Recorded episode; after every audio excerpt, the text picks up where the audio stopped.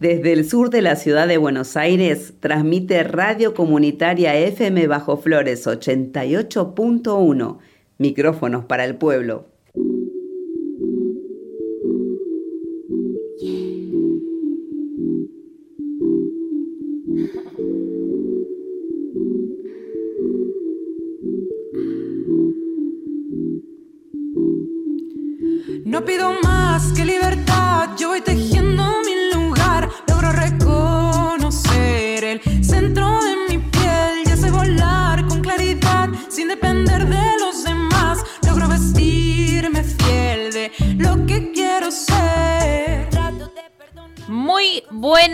Tardes a toda la audiencia de la radio comunitaria FM Bajo Flores. Estamos comenzando una nueva emisión de Ahora Nosotras. Este es el programa número 22 y vamos a estar como siempre con mucho contenido y hablando de muchas cosas y con entrevistas, obviamente. Te cuento, ya arranco presentando al equipo en las redes sociales y en las fotos está Yelenko Akira, Eric Guzmán y Sabrina Rivero en la producción. Brenda Rivero en la operación técnica y Lisa Blanco Escobar, o sea yo, en la conducción de este programa. Igualmente, como siempre te decimos, hacemos comunicación popular y somos radialistas integrales. Hacemos y cubrimos distintos roles, todos y todas las que estamos acá formando parte de este programa.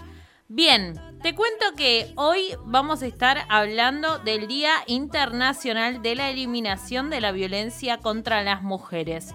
El 25 de noviembre se eh, conmemoró ese día, así que vamos a estar charlando un poquito de eso desde distintas perspectivas, con distintas compañeras eh, que, nos van a estar contando sobre los laburos que ellas hacen y cómo perciben, cómo ven la violencia en distintos sectores. Así que bueno, lo vamos a estar charlando en un ratito y ahora vamos a comenzar este programa con buena música como siempre. Vamos a escuchar igualmente una canción que va con el tema del que vamos a hablar hoy, así que vamos a escuchar ahora a Natalie Pérez con Detox. Si se quiere ir, que se vaya. Si al final te amarga todas las mañanas, si pasamos tiempo peleando que la cama, no puedes tomar, no puedes bailar, no te amas. Hey, que se vaya, agua estancada ya no sirve para nada. No pierdas tiempo, es una muy mala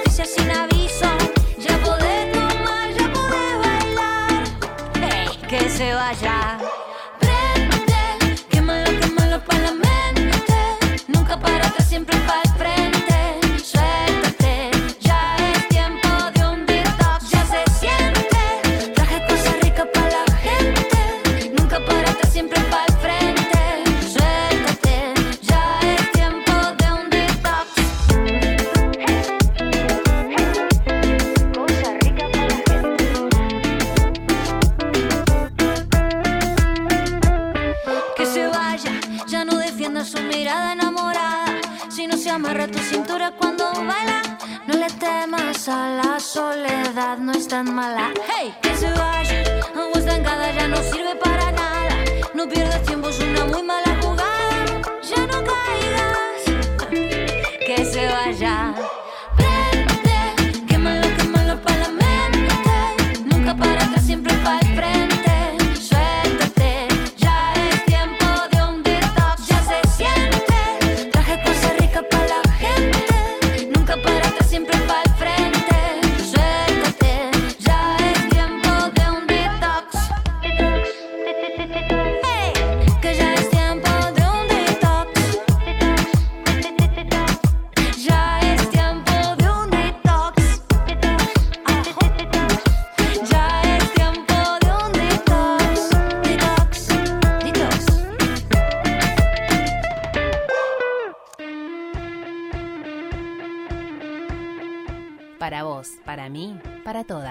Te informamos sobre las actividades y organizaciones presentes en los barrios. Para vos, para mí, para todas.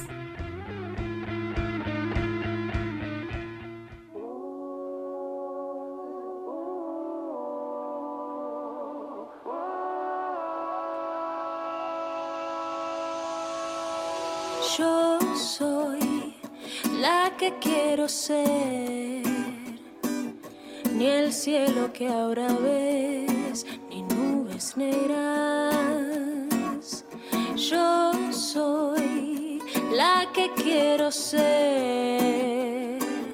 La que ha perdido el miedo y las certezas.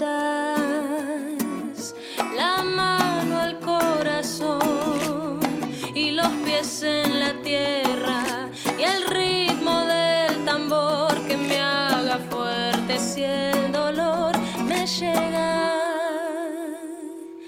Porque yo nací entera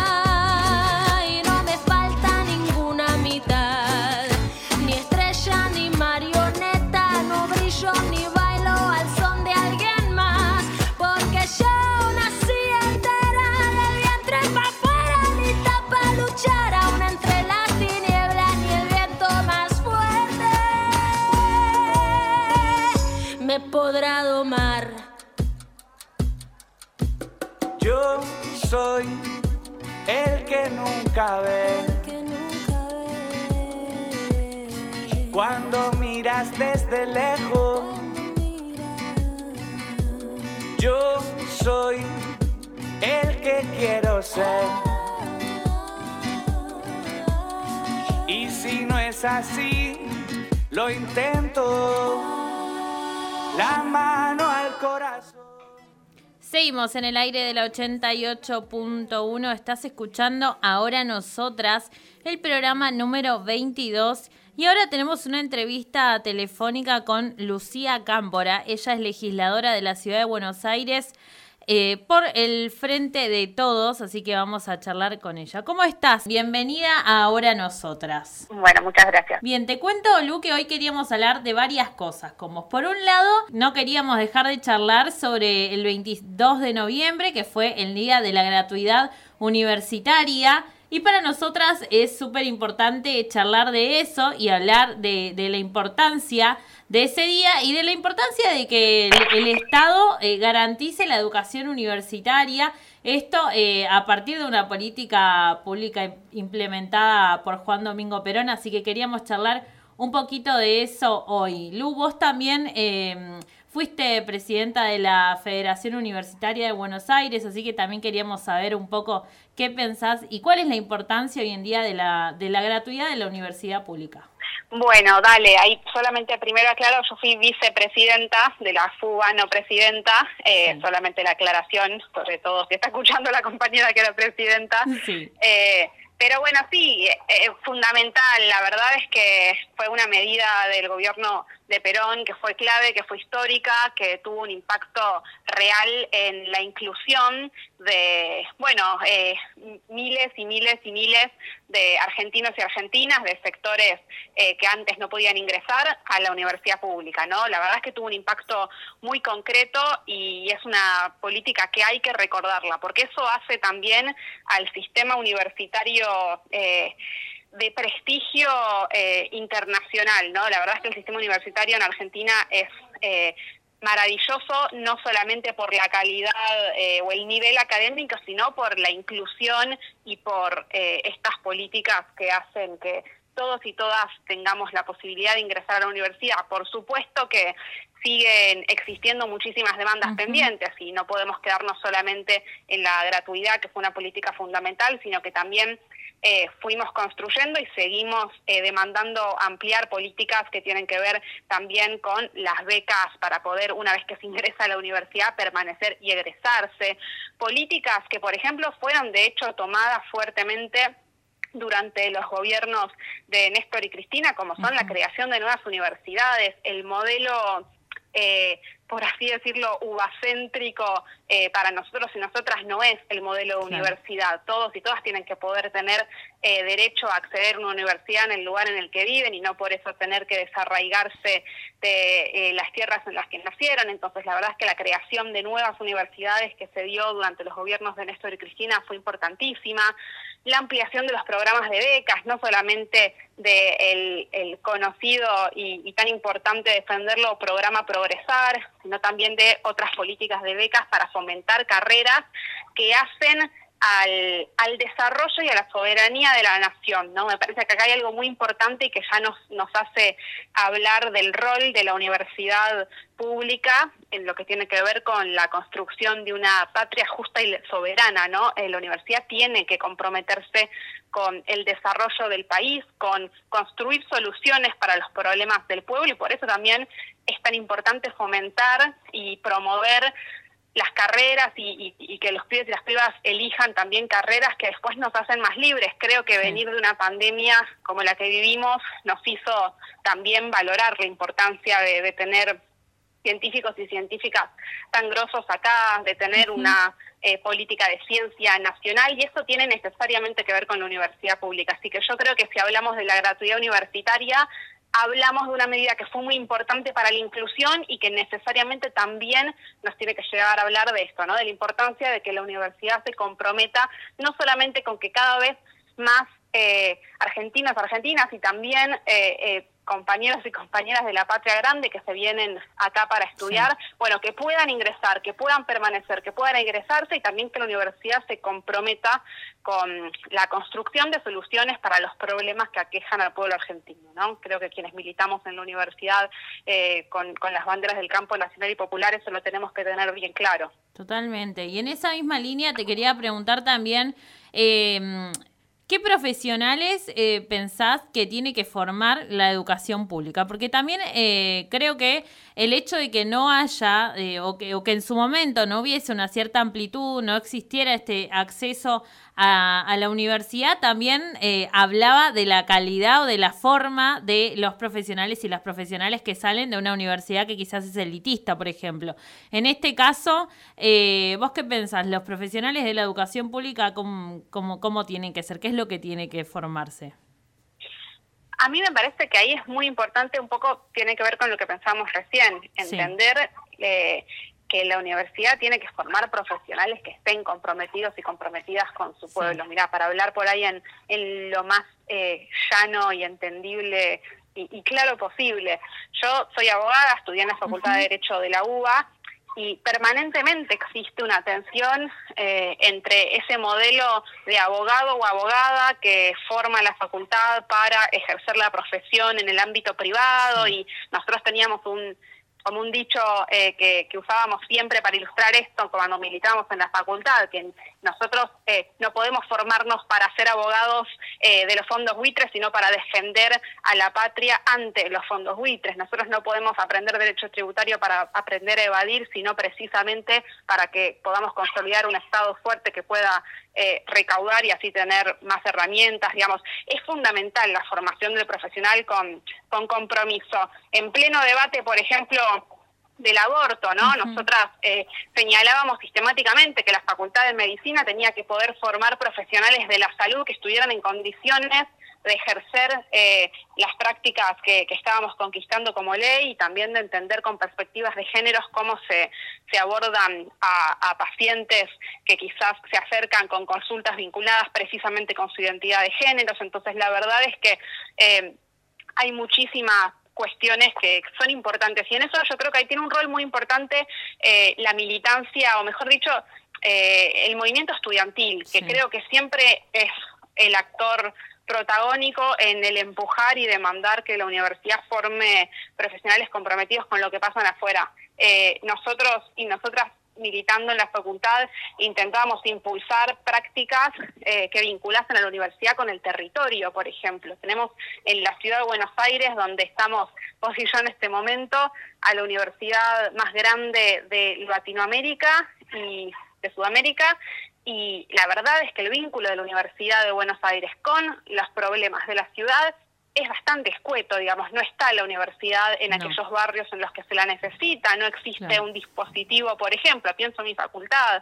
de asesorías jurídicas gratuitas en los barrios, eso lo hacen los militantes, solamente existe el, el práctico que funciona en tribunales, que podría ser muchísimo más abarcativo, digamos, es fundamental exigirle a la universidad pública que se vincule más con las necesidades del territorio y del pueblo y también exigirle a los gobiernos que se respalden también en la universidad pública. Nosotros eso se lo demandamos al gobierno de la ciudad. La reta se apoya en consultoras privadas y no en el conocimiento que puede construir la universidad pública acá nomás, en la ciudad de Buenos Aires. Así que creo que eso es muy importante siempre tenerlo presente. Bien, Lu. Bien, gracias por traernos todo esto. Creo que sí, eh, es, es importantísimo el rol de la universidad pública y el de los estudiantes y las estudiantes, como vos decís, eh, de poder demandar la educación que queremos y la formación de profesionales eh, que queremos ser también. Y por otra parte, también queríamos charlar hoy un poco con vos acerca de lo que fue el 25 de noviembre, esta semana. Eh, estuvimos conmemorando el Día de la Eliminación de la Violencia hacia las Mujeres, así que queríamos charlar también con vos y, puntualmente preguntarte como legisladora qué tipos de violencia eh, atravesamos las mujeres cuando encaramos cargos eh, de poder de alguna manera, ¿no? Cuando empezamos a vincularnos quizás con la política, ¿cuáles son los tipos de violencia que atravesamos las mujeres en esos roles? Bueno, ahí eh, parto de lo primero, ¿no? Que, decías, efectivamente, este jueves fue el 25 de noviembre, el Día Internacional de la Lucha contra las Violencias de Género, contra la violencia contra la mujer, y nos encontramos ayer en, Plaza Lavalle, no casualmente frente a tribunales, ¿no? a, frente a la sede de este Poder Judicial que sabemos que necesitamos transformar y por eso nos encontramos ahí para exigir la reforma judicial feminista que necesitamos y que queremos y que sabemos que podemos construir. Y la verdad es que lo que preguntas es un tema eh, fundamental, ¿no? El, hablar y el enunciar que existe para aquellas mujeres que, militamos y que decidimos hacer política, existe eso que llamamos violencia política, esa violencia de género que pretende menoscabar a quienes se animan a a, discutir política, a construir representación, a disputar ámbitos de poder. Y así como existe en todos los ámbitos, existe también en la política. Y creo que además la violencia política, cuando se ejerce contra compañeras con visibilidad, contra diputadas, contra eh, senadoras, contra legisladoras, contra dirigentes gremiales. Bueno, creo que, que la violencia política que, que muchos eh, ejercen, por ejemplo, ni más ni menos que hacia nuestra vicepresidenta Cristina Fernández de Kirchner, tiene un objetivo que no es solamente el de desalentar a esa mujer a la que se ataca, sino también el desalentar a otras mujeres que, que quieran animarse a hacer política. Y por eso es tan importante que nosotras nos acompañemos entre nosotras, que construyamos esas redes feministas que nos sostienen y que nos dan fuerza, porque nosotras sabemos que podemos y que vamos a seguir haciendo política, pero es muy importante que también sepamos que nos acompañamos entre nosotras y que lo hagamos, y que banquemos y acompañemos a cada compañera que construye poder, política, organización en todos lados, en el sindicato, en el barrio, en el centro de estudiantes, en las legislaturas, en todos los ámbitos. Creo vos bien lo decías, efectivamente, todas la sufrimos y la padecimos en algún momento eh, de nuestros caminos, pero la verdad es que lo que estamos avanzando y construyendo y logrando, eh, lo primero que lo podemos hacer porque hubo otras antes que fueron abriendo caminos, pero además lo que hacemos ahora claramente le está abriendo camino a las generaciones que siguen, que van a ser muchísimo mejores que nosotras. Eh, pero bueno, es muy importante ser conscientes de lo que estamos haciendo, estar orgullosos y seguir haciéndolo. Totalmente. Y en ese sentido también te queríamos preguntar cuál es el panorama actual en relación a la violencia hacia las mujeres y diversidades en la Argentina. Eh, ¿Cuáles son eh, las políticas que se están desarrollando? Eh, ¿cómo, ¿Cómo pensás que se acompañan estas situaciones y cuáles son los avances que todavía quedan por conquistar? Bueno, a mí me parece que, que de ese hito que, que masificó el movimiento feminista porque por supuesto viene desde mucho antes de nuestro país, pero ese hito que lo masificó, que fue ese Ni Una Menos, allá en 2015, fue una punta de lanza para evidenciar que, lo que estaba pasando ni más ni menos es que nos estaban matando. Entonces, me parece que ahí hay un primer hito que fue fundamental para que hablemos, incluso eh, recuperemos y valoremos una ley que se había sancionado antes, ¿no? que era la de prevención contra la ley de prevención contra las violencias de género que había promovido la entonces presidenta Cristina Fernández de Kirchner y en ese momento pudimos recuperar y poner en valor y exigir la plena implementación de esa ley, pero también fuimos construyendo otras demandas y, y, otras las seguimos eh, eh, reclamando concretamente creo que para abordar las situaciones de violencias de género eh, no alcanza con una sola medida. Logramos en 2015 o avanzamos mucho en un cambio cultural. Ya no se habla o, se habla mucho menos en la televisión de crímenes pasionales. Ahora hablamos claramente de femicidios. Entonces creo que esa punta de lanza que fue el 2015 y el Ni Una Menos nos permitió cambiar o, o instalar en la sociedad un paradigma diferente respecto a que la violencia de género existe, que mata y que se fundamenta en los micromachismos cotidianos. Después creo que entendimos también que era fundamental para poder salir, para que las mujeres que denuncian violencias puedan salir de esas situaciones, tener herramientas económicas concretas, porque la dependencia económica de, de quienes son eh, muchas veces sus, sus golpeadores o o, violentadores, la verdad es que tener una herramienta para salir económicamente también de eso es fundamental. Por eso creo que medidas como el programa Acompañar que impulsó el Ministerio de las Mujeres y Diversidades ahora es muy importante. Esa es una herramienta que tenemos que defender, que tenemos que difundir y que tenemos que exigir que se siga fortaleciendo y creo sin duda que ahora tenemos que ir por esa reforma judicial feminista, ¿no? Porque la prevención de la violencia también tiene que, hacerse cargo de lo que pasa cuando existen hechos de violencia y, cómo son abordados por el Poder Judicial, de cómo las medidas tienen que ser dictadas a tiempo y se tienen que garantizar el cumplimiento. Necesitamos una reforma judicial feminista y eso es urgente y creo sin duda que la Fuerza de Movimiento Feminista tiene la capacidad de construirla. No es fácil, no es breve, no es rápido, pero la tenemos que construir. La agenda es enorme, desde paridad de géneros en el Poder Judicial hasta registro de magistrados con denuncias por violencias de género, hasta la creación de un fuero único, la promoción de eh, abogados y abogadas eh, que, puedan garantizar un patrocinio gratuito para aquellas mujeres que denuncian violencia. Bueno, realmente el abanico de, de demandas concretas es muy grande y por eso es tan importante que lo sigamos construyendo de manera colectiva. Totalmente, Lu. Y como decías recién, eh, tenemos ya un camino armado y ya estamos avanzando. Entonces, eh, creo que, es eso, ¿no? Ver todo eso que construimos hasta ahora y seguir eh, luchando porque, porque esto siga creciendo, porque sigamos consiguiendo avances que, que son los que, los que venimos buscando hace un montón, ¿no? Y por otro lado, esto de la de la reforma judicial feminista es urgente. Así que gracias, Lu, por estar acá hoy con nosotras, por compartir esta entrevista en Ahora Nosotras y esperamos pronto verte por acá por el estudio también. Dale, cuando quieran. Muchas gracias a ustedes y que tengan un buen programa. Muchas gracias. Gracias.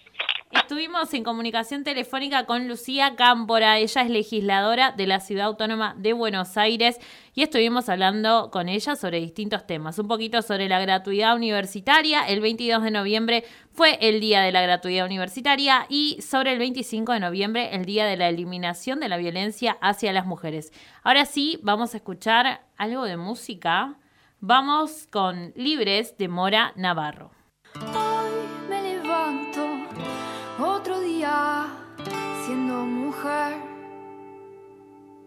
Desayuno con otra muerta más por la TV. Que su pollera, que era fiestera,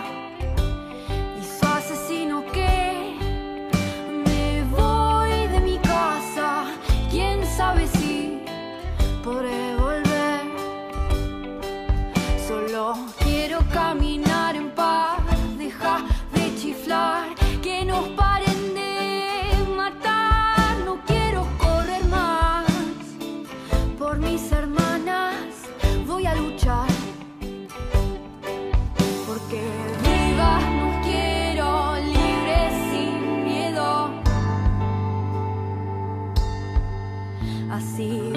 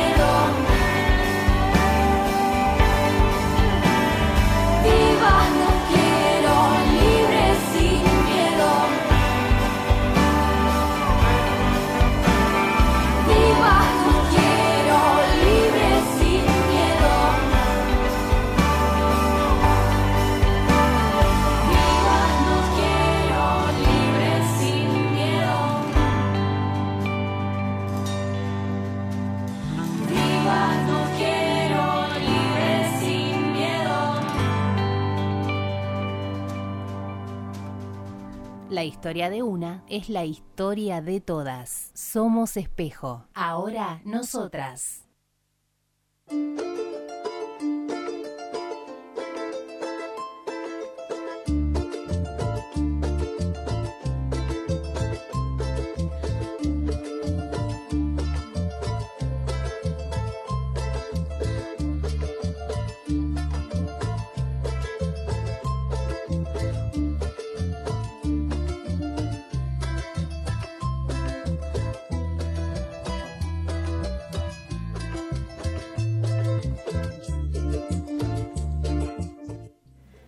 Seguimos en el aire de Ahora Nosotras en este programa número 22 y ahora estoy muy acompañada en esta mesa de conducción. Está Eric Guzmán conmigo. Hola Eric, ¿cómo estás? Hola Liz, bien emocionado porque tengo muchas ganas de que empiece esta entrevista. Me encanta, sí, totalmente. Yo también. Yo tengo muchas ganas personalmente porque además es una persona que quiero mucho y que admiro mucho. Así que bueno, ahora sí, vamos a presentarla, basta de, de, de, de misterio. Vamos a entrevistar ahora a Pamela Lódola. Ella es abogada, trabaja en Atajo del Ministerio Público Fiscal de la Nación. Hola Pame, ¿cómo estás? Hola Lichi, ¿cómo les va?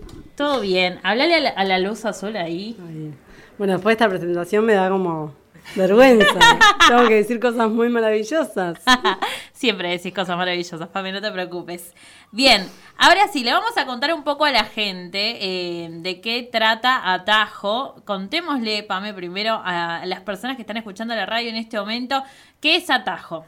Bueno, Atajo es una dirección de acceso a la justicia que se creó allá por 2014 dentro del Ministerio Público Fiscal, es decir, dentro de uno de los dos ministerios independientes que tiene todo el sistema de administración de justicia. ¿no? Juzgados por un lado, fiscalías por el otro, defensorías por el otro, nosotros estamos dentro de lo que es el mundo de las fiscalías. Bien, y los atajos funcionan en los barrios. Sí, funcionan en los barrios más eh, vulnerables, socioeconómicamente hablando, los, más, los barrios más, dele- más relegados, quizás es otra de las formas para hablar. Bueno, tienen muchos nombres, ¿no? Los barrios populares. En Capital Federal y en algunos otros lugares de provincia de Buenos Aires y en algunas provincias del interior del país también tenemos atajos.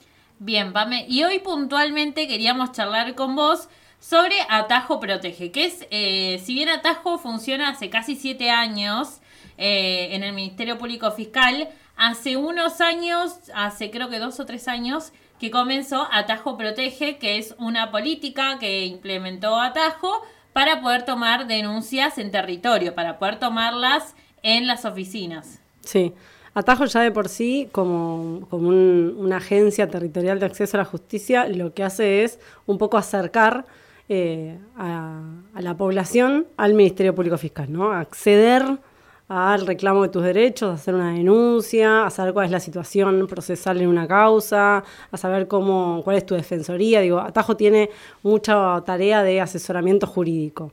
Y también tomamos denuncias. Pero lo que hemos destacado en el último tiempo es que gran cantidad de los casos que nosotros recibimos en las agencias territoriales están atravesados por la violencia de género.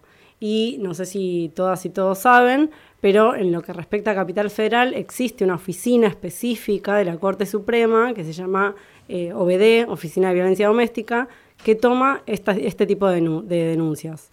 Denuncias que están atravesadas por lo que es la violencia de género. Y el Ministerio Público Fiscal en estas agencias territoriales tenía como, como, objetivo primordial en estos últimos años era acceder a ese mismo espacio de denuncia especializada y profesional, pero más cerca de la gente que quizás tiene menos recursos para acercarse y tomarse todo el día para ir a la OBD. Entonces, los atajos desde noviembre del, del 2014, digo bien, empezamos a tomar ese tipo de denuncias. Replicamos la denuncia que se hace en la OBD, que queda ahí cerca del obelisco, formándonos, capacitándonos con la Corte Suprema, con esa eh, oficina específica, y nos dieron el aval para que empecemos nosotras en las agencias territoriales a tomar estas denuncias para que la mujer pueda acercarse dentro de sus tareas domésticas, dentro de su trabajo cotidiano. Eh, a veces cuando llevan a los niños al colegio cruzan y, y nos piden un turno para venir a tomar la denuncia y le tomamos la denuncia exactamente igual con un informe de riesgo y con una denuncia, y la mujer se va de nuestra oficina sabiendo que ya se sortea esa denuncia y que ya va a tener un juzgado, generalmente en el mismo día, ya sabe cuál es el juzgado que les va a otorgar las medidas de protección que solicitó. Totalmente bien. Y también queríamos saber cuál es el, proceso para realizar una denuncia por motivos de género. ¿Qué, requisitos tiene que cumplir una situación para poder eh, realizarse la denuncia, por ejemplo, en atajo? Bueno, nuestro universo de atención es un poco más reducido que el de la OED. El de la OED es todo lo que respecta a la violencia familiar, intrafamiliar. En Atajo Protegen únicamente tomamos denuncias de violencia de género, violencia doméstica, entre, digamos, de, mujeres o de personas del LGTB autopercibidas como mujeres que eh, estén radicando una denuncia contra su pareja o expareja. Ese es nuestro universo de denuncias hasta el día de hoy. Bien.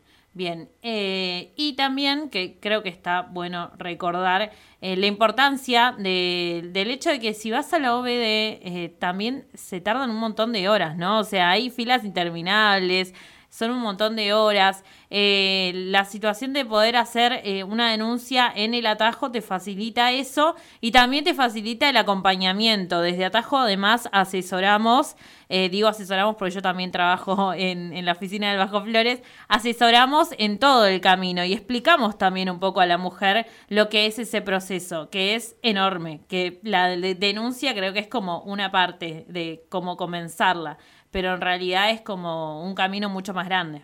Es un camino largo, es un camino que tiene bastantes baches, ¿no? como mucho ripio a veces.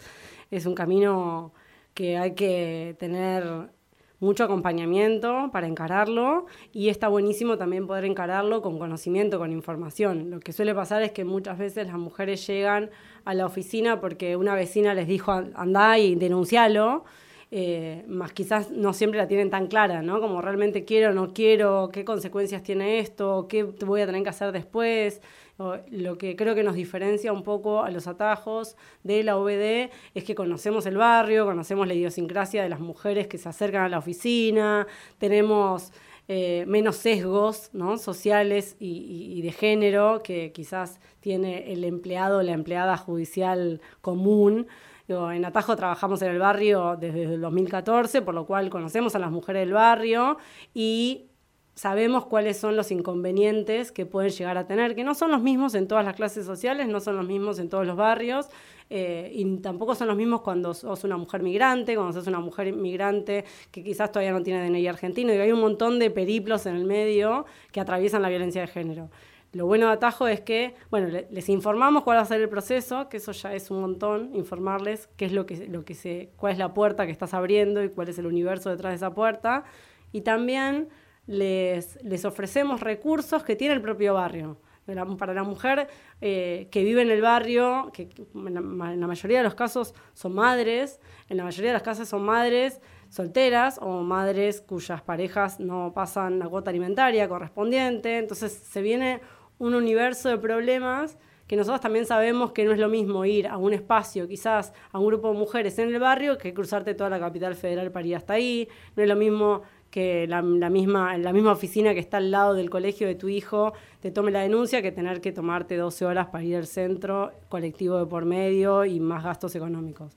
Entonces creo que esa es la, la diferencia radical que tiene Atajo de otras oficinas donde se toma este tipo de denuncias. Bien, y en eso se me viene algo que también recién charlábamos en una entrevista anterior y que siempre salen ahora nosotras, sobre la importancia de construir redes. Eh, y creo que, que, en el atajo también se elabora un poco eso, ¿no? El poder construir una red y poder rearmar una red eh, de contención para esa mujer. Porque quizás eh, se trata de mujeres que, bueno, que estuvieron aisladas un montón de tiempo, que no tienen amigos, amigas, familiares. ¿Cómo se trabaja eso? Sí, quizás está bueno aclarar que la palabra aislada no es literal, ¿no? Sí. Digo, no, no necesariamente, quizás alguna persona se puede imaginar que es una mujer que está encerrada en la casa y no puede claro. salir, y eso no significa estar aislada. Aislada significa quizás salir todo el día, a hacer los, los, los, mandados, las compras, ir y llevar a los chicos al colegio, digo, ir a la, la, salita y hacer un montón de, de tareas cotidianas, que eso no significa que vos todas las personas que te cruzas por la calle tengas la confianza para poder contarle lo que te está pasando. El aislamiento dentro de la violencia de género tiene que ver con eso, con no tener un apoyo, una contención, una, un, hombre, un hombro amigo o amiga o un oído que te escuche, que no te juzgue, que no te diga lo que tenés que hacer, sino que te, que te escuche y que, tenga, que te pueda asesorar sin invadirte y sin, sin sobrepasarte, ¿no? Digo, porque cada una sabe cuál es el momento en el que está viviendo y en qué momento puede denunciar y qué no. Nosotros en Atajo laburamos en red, no solo somos parte de la red de Bajo Flores, sino que además conocemos bastante las instituciones que hay en el barrio, nos derivan muchas veces los casos, entonces sabemos más o menos para dónde guiar a la mujer, ¿no? Dependiendo en qué zona del barrio viva, no es lo mismo vivir cerca de la parroquia que vivir cerca de Riestre Bonorino, digo, no es lo mismo vivir cerca de no sé, del, del, del CESAC 19 que del 40. Entonces tratamos de derivar a la mujer a un espacio donde le quede cerca, le quede cómodo, quizás donde ya conozca alguna profesional que trabaja ahí. Eh, y si es necesario acompañarla, ¿no? Digo, la red tiene que, tiene que ver con que pueda volver a abrirse y poder confiar en las personas que tiene alrededor y contarle lo que le está pasando sin que les digan, bueno, bancátela, ¿qué va a hacer? Es tu marido. Totalmente. También te queríamos preguntar, Pame, cuáles son eh, los tipos de violencia que se pueden denunciar en el atajo. Si bien hablamos de que tiene que ser violencia eh, doméstica dentro del hogar, hay distintos tipos de violencia también ahí. Sí, dentro de la violencia doméstica siempre hablamos de que existe una violencia psicológica, que es como la base de la violencia de género, siempre está presente la violencia psicológica en estos vínculos desiguales de poder, ¿no? En un, vínculo machista o patriarcal generalmente la violencia psicológica está asociada con lo que me dice me hace daño, ¿no? me, vulnera psicológicamente, me siento mal, estoy angustiada, estoy deprimida, me humilla. Y a veces no tiene que ver con lo que me dice, sino también el silencio es humillante y es aislante. Entonces, la violencia psicológica siempre es posible denunciarla y no es necesario vivir una violencia física para llegar a la denuncia, que quizás hay un mito social, ¿no? Que si vos no tenés una lesión, una marca, un hematoma para mostrar, no te van a creer. La violencia psicológica está reconocida, está tipificada en la ley y, es tan o más grave, perdón por ese ruido, es tan, tan grave o que, que la violencia física. Y también la violencia física generalmente se asocia con que haya un hematoma. ¿No? Como que tiene que haber un, el, el tipi, la típica, claro, la típica imagen del ojo negro, ¿no? Como que eso es la violencia física. Y muchas veces naturalizamos otras violencias físicas como el empujón, el pellizco, la tirada, la tirada de pelo. Y muchas veces, y muchas mujeres que vienen a los atajos, cuando le preguntamos, bueno, ¿él alguna vez te agredió físicamente? La respuesta, no, no, la verdad que no, no, nada más me empuja o me tira del pelo o me humilla. Una vez intentó ahorcarme. ¿No? Como tenemos tan naturalizada la violencia que creemos que si no es grave, digamos, si no, si no es una visible en una foto, no es violencia física. La violencia física en todos los niveles es denunciable.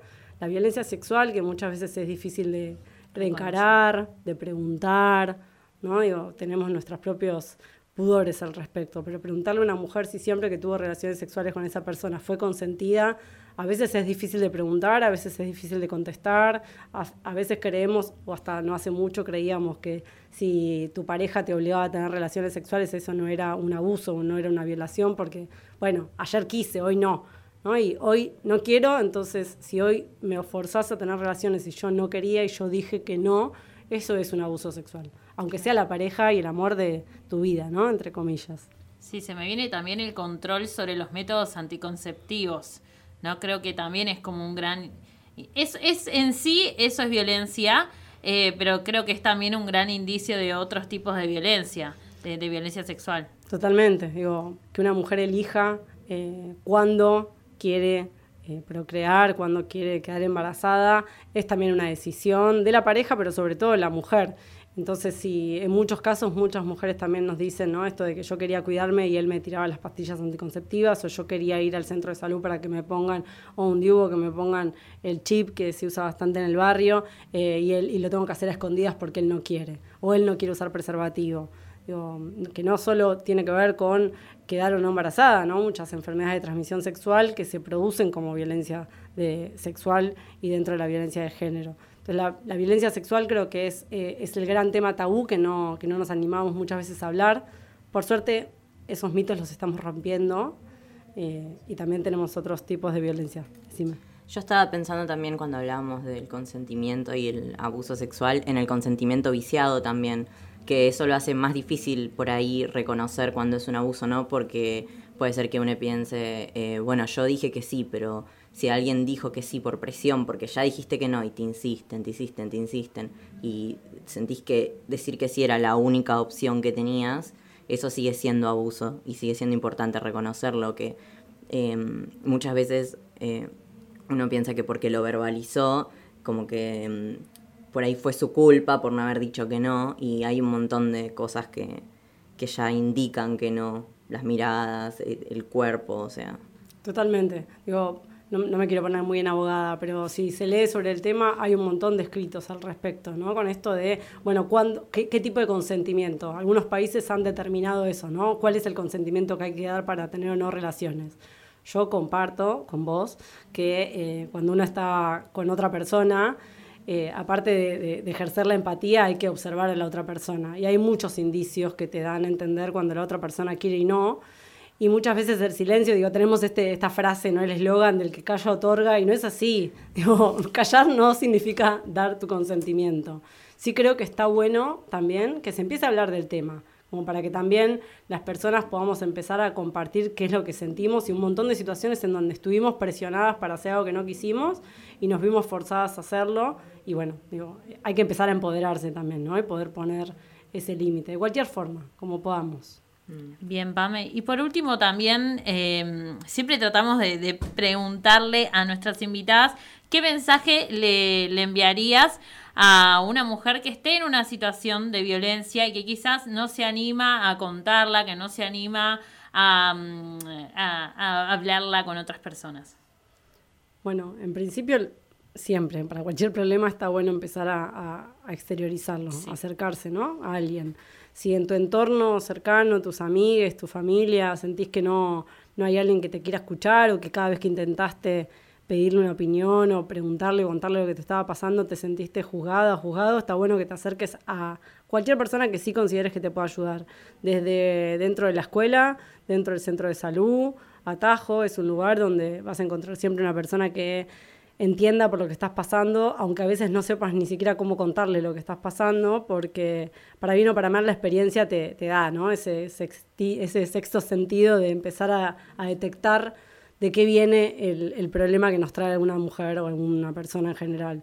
Y nos pasa que muchas veces la mujer nos viene a preguntar por, por ejemplo, la, la mal llamada cuota alimentaria, y en cuanto empezamos a rajar un poquito sobre ese tema, aparece la violencia de género y la naturalización de la violencia y nunca haberlo denunciado. Entonces me parece que hay un montón de espacios en el barrio, nos consta que los centros de salud también tienen un montón de profesionales que están súper empapadas en la temática.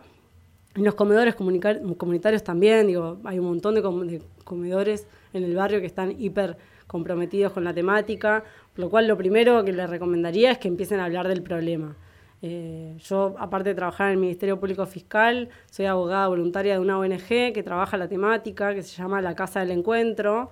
que también les, les invito a que googleen la Casa del Encuentro, porque también tiene un espacio donde vas a encontrar profesionales que están capacitadas en el tema. O sea, hoy por hoy hay un montón de recursos. Tenemos la línea 144, que es una ley, una, una línea telefónica, hay una en ciudad y otra en nación. Digo, hay un montón de espacios hoy en día para pedir ayuda, por suerte. Digo, creo que hemos, el movimiento de mujeres y la ola verde avanzó como una ola así frenética y en los últimos 5 o 10 años hemos ganado un montón de, de, de, derechos y de reconocimiento de derechos, porque el derecho ya existía, pero de reconocimiento de derechos que creo que las olas de feminismo anteriores estarían bastante orgullosas de nosotras. Totalmente. Un buen tsunami, diríamos. Totalmente. Sí. Un tsunami que, que solo lastima a quienes se merecen ser lastimados. Sí. Y en eso también quiero agregar que siempre decimos en la radio que cualquier duda, cualquier situación que se presente ahí, se pueden comunicar con nosotras también y estamos ahí. Eh, por suerte creo que tenemos bastante información. Hemos armado un recursero también con las chicas.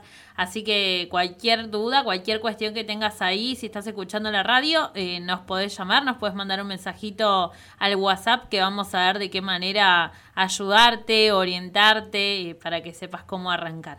Así que bueno, Pame, muchas gracias por gracias. estar hoy acá. Gracias a ustedes. Eh, y bueno, vamos a volver a encontrarnos seguramente, como te dije antes, a mí me gustaría que podamos armar algo quizás con la Casa del Encuentro también, así que nada, lo vamos charlando y el espacio acá de ahora nosotras siempre está abierto para vos y para quienes quieran venir acá.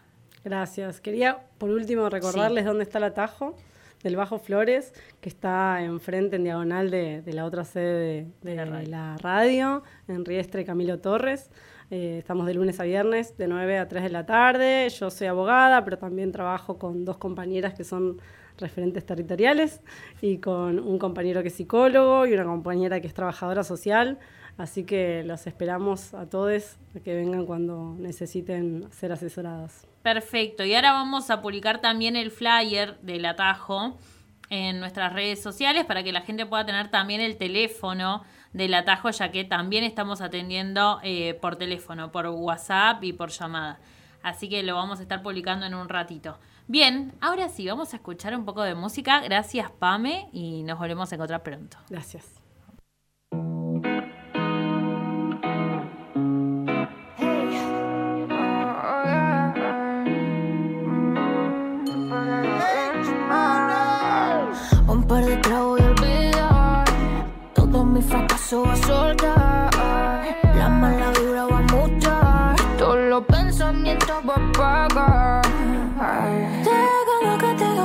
Frente.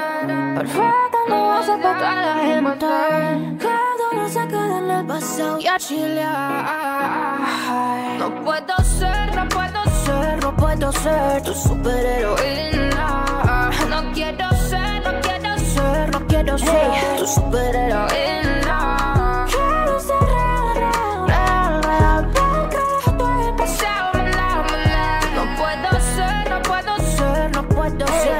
Tu superheroína. Me agrado a mí misma de vez en cuando. Pero ya estoy daño, ya estoy andando. No quiero sobrepensar, sobrepensar. Con imperfecciones, oh no, yo voy a triunfar. Que en la vida no es tan solo todo, no, no, no. Que yo quiera o no quiera seguir guau. No soy una superheroína. No va a ser tu superheroína. Tengo lo que tengo por frente. Perfecta, pasado y a chilear. No puedo ser, no puedo ser, no puedo ser tu superheroína. No quiero ser, no quiero ser, no quiero ser tu superheroína.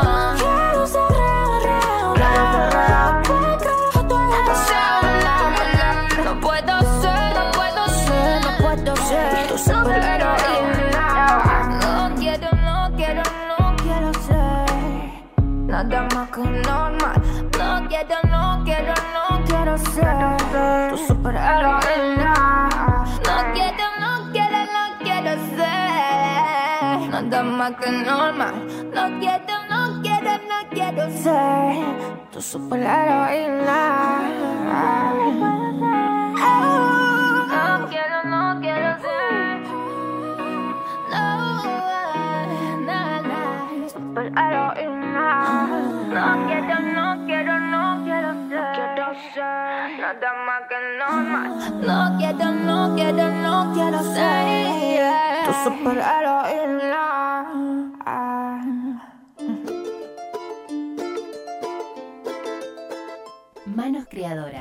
Espacio para la difusión de emprendimientos de mujeres de nuestros barrios en Ahora Nosotras. Manos Creadoras.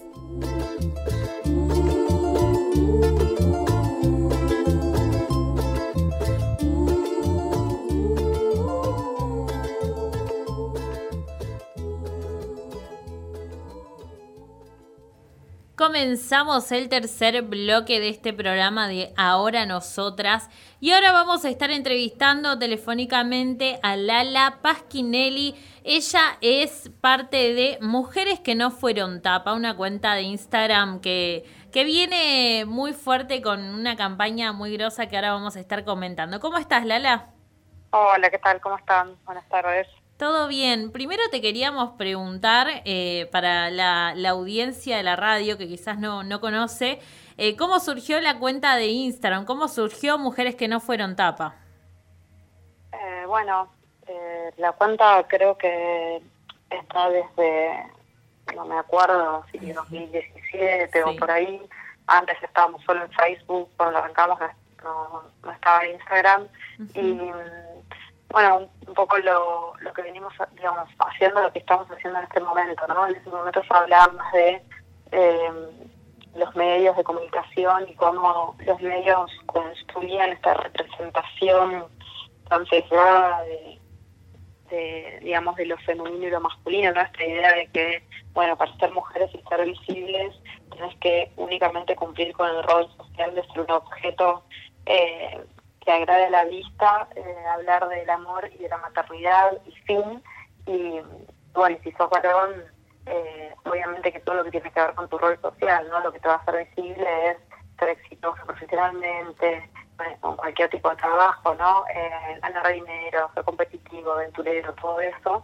Y bueno, y como esto influye, influía en la construcción de la identidad de las mujeres, que es, digamos, básicamente de lo que seguimos hablando, sí. solo que quizás hoy estamos más enfocadas a lo que es la cultura masiva, eh, incluyendo las redes sociales y, y sobre todo enfocadas en la construcción eh, cultural de, entre comillas, lo femenino, ¿no? Sí. Eso es lo que, lo que hacemos. Bien, y, y específicamente hoy te estábamos llamando también para hablar sobre esta campaña que, que, están lanzando ustedes en las redes, que se llama Hermana Soltar la Panza, que se hizo muy viral. Eh, creo que muchas mujeres se sintieron identificadas, se sintieron, ¿cómo decirlo?, como llamadas, ¿no? También de alguna manera a participar. Y esto tiene que ver eh, con, con, de, con deconstruir esta manera que tienen o esta imposición que se nos mete sobre el, estereotipo que tenemos que tener con nuestros cuerpos, ¿no? Claro, eh, sí, nosotras trabajamos, abordamos, digamos, el tema del mandato de belleza como, parte del mandato de feminidad. Creo que es el más, el, el mandato que más modera la identidad de la vida de las mujeres y sin embargo el que lo hace de una manera más sutil, silenciosa y eficiente. Eh, esta idea de que si vos no sos, cumplís con ese ideal de belleza que tiene que ver con la delgadez, la blanquitud de la piel, digo, una piel blanca, ¿no? No, no estar bronceada, sino estar blanca, eh, ser delgada, ser joven, bueno, explorarte, ¿no? Sexualizarte, desnudarte, etcétera.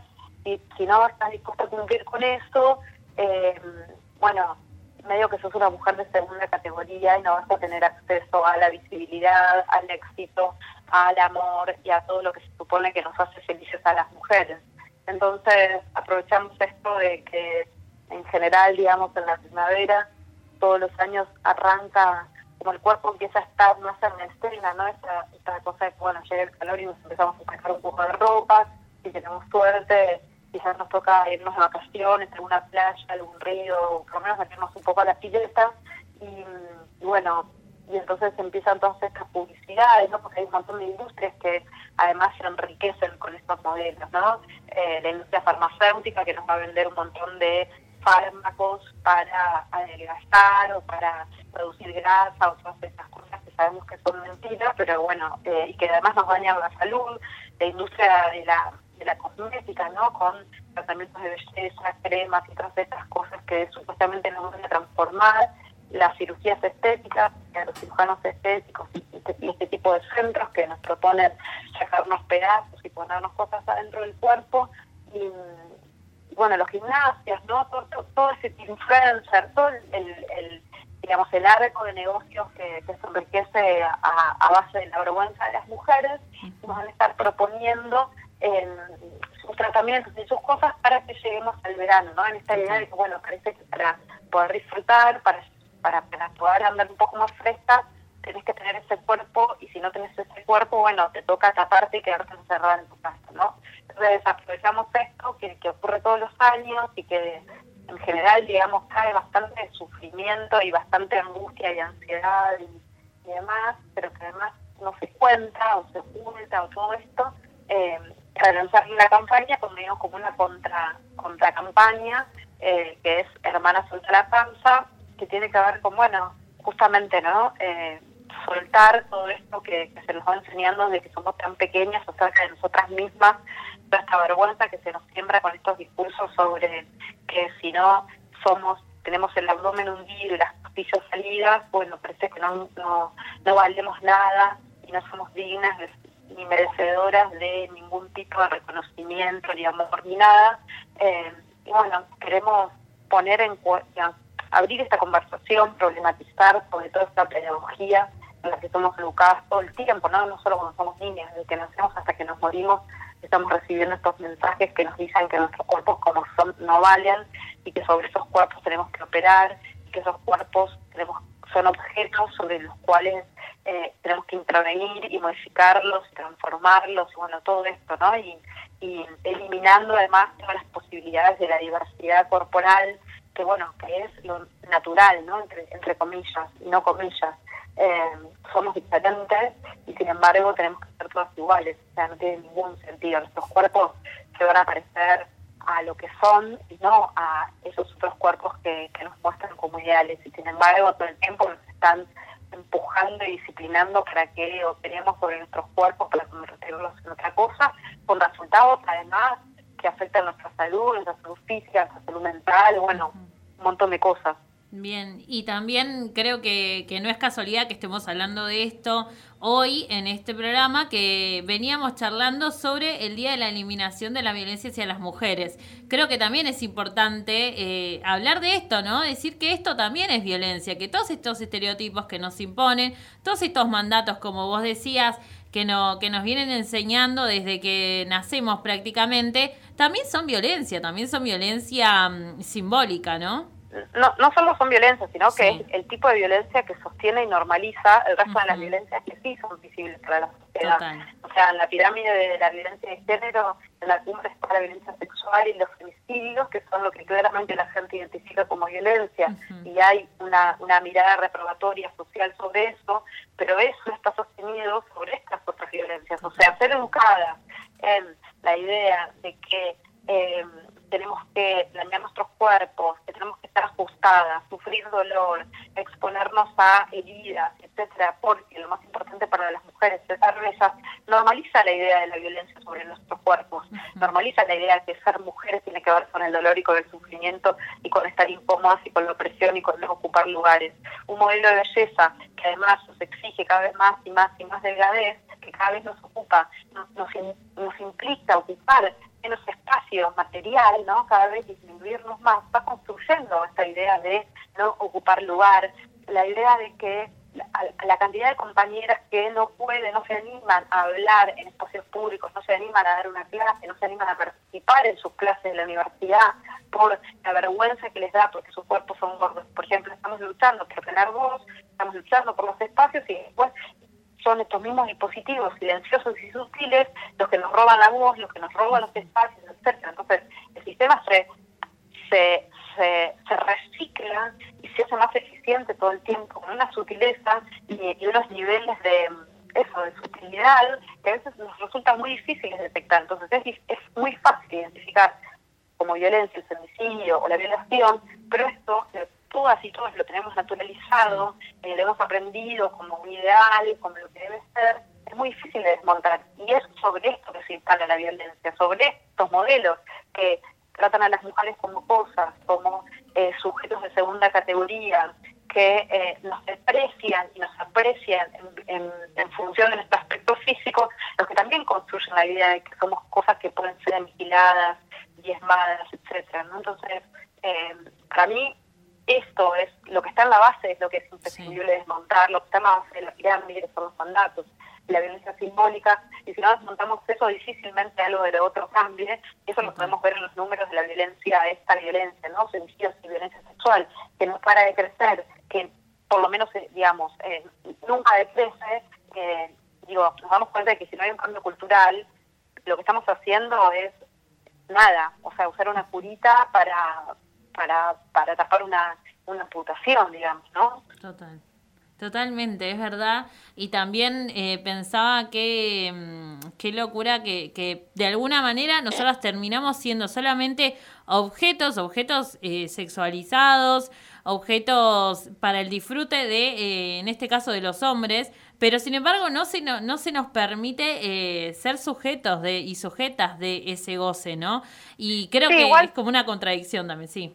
Sí, no, igual creo que es mucho más amplio que pensar que esto solamente tiene que ver con el disfrute Sí. de la mirada masculina. O sea, esto tiene que ver con la desjerarquización de las mujeres en la sociedad, la despolitización, especialmente, eh, y el alienamiento en un ideal de belleza que te obsesiona, te paraliza y te vitaliza. Porque, digo, eh, no es algo que si eso solo fuera para el disfrute de la masculinidad, por ejemplo, no atravesaría a las mujeres que no tenemos de orientación sexual, eh, heterosexual, por ejemplo, digo, ¿no? Las lesbianas que teníamos afuera. Eh, y sin embargo, esto no sucede. Hoy el mandato de belleza no tiene solamente que ver con ser valorada en el mercado del deseo, también tiene que ver con acceder a un trabajo. Cuando vos vas a un laburo y te piden buena presencia, lo que están pidiendo es esto, están pidiendo que seas flaca, te están pidiendo que eh, seas blanca preferentemente y que más o menos te encajes en ese, en ese ideal, eh, ¿no? Y que seas joven además y que si no sos joven lo parezcas. Entonces, digo, no solamente tiene que ver con que ser objetos de deseo eh, para los varones, sino que tiene que ver con el rol social de ser agradables a la vista en general, digo, ¿no? Y ser agradables a la vista es encajar en ese, en ese ideal que nos exige casi extinguirnos, por decirlo de alguna manera, ¿no? Digo, en los niveles de delgadez que exige y demás. Y no solo exige una forma de cuerpo, exige también una gestualidad de sumisión, eh, exige es- estar calladas, exige incomodar, ser amables, estar quietas, eh, ocupar poco espacio, no molestar. Digo, no, no, no se trata solo de esto, no de la sexualización, sino que también hay una gestualidad, por ejemplo, ingenua infantil que exige la belleza, que por supuesto no nos beneficia en lo más mínimo, ¿no? O sea, no tener fuerza corporal, no ocupar espacio, no hablar, todo esto claramente que no es nuestro beneficio, sino nuestro detrimento. Entonces, digo, hoy ya ni siquiera tiene que ver con eh, convertirnos en objetos sexuales, que también es uno de los de los condicionantes, pero no es el único. Claro, total. Bien. Lala, te queremos agradecer. Estamos llegando al final de este programa. Pero bueno, queremos también que la gente que está escuchando la radio eh, vaya a seguir la cuenta y que también se sumen a la campaña. Creo que, que, que es, es una manera también de empezar a, a visibilizar esto, que ya está, que ya nos cansamos de, de, esto, de estos mandatos y de estas formas que se nos han sido impuestas desde siempre. Así que vamos a estar etiquetándolas y vamos a estar subiendo ahí también un posteo a, a nuestro Instagram, a nuestra cuenta, a la cuenta de la radio. Y esperamos que pronto también, si querés, podamos volver a encontrarnos, hacer una nueva entrevista o que te puedas acercar también al estudio. Lala, gracias. Gracias, gracias a ustedes. Un abrazo grande. Te mandamos un abrazo, muchas gracias. Estuvimos hablando con Lala Pasquinelli de Mujeres que no fueron tapa. Hoy estuvimos hablando sobre la campaña Hermana Soltá la Panza. Las vas a poder seguir en, en Instagram también porque ahora vamos a estar etiquetando. Ahora sí, vamos a cerrar este programa. Sí, cerramos este programa, nos despedimos, Erika. Yo vuelvo a invitar a la gente que, a que se pase por el Instagram, que vea las fotos y sobre todo que lea los relatos, porque no solo se publican fotos, sino que la gente escribe su experiencia y mm, mucha gente encuentra confort en eso de, de leer las, las experiencias de otros y sentirse acompañada. Y he leído cosas muy hermosas, es muy linda la campaña que están haciendo, así que vuelvo a invitar a que se pasen por el Instagram, que es Mujeres que no fueron tapa. Y nos despedimos. Totalmente, y nos despedimos, sí. Igual ahora, como te dijimos, vamos a estar subiendo todo a las historias de Instagram, toda la información que estuvimos contando acá. Así que anda a las redes de la radio, estamos en Instagram, Facebook y Twitter como FM Bajo Flores.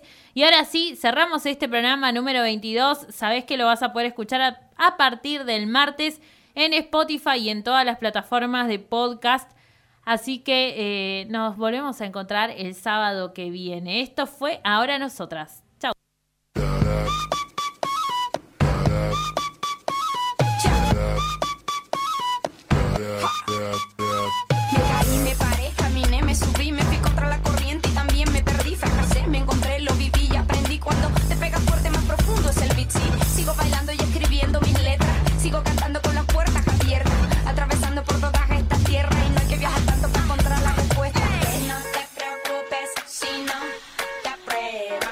Cuando te critiquen, tú solo di. Soy yo.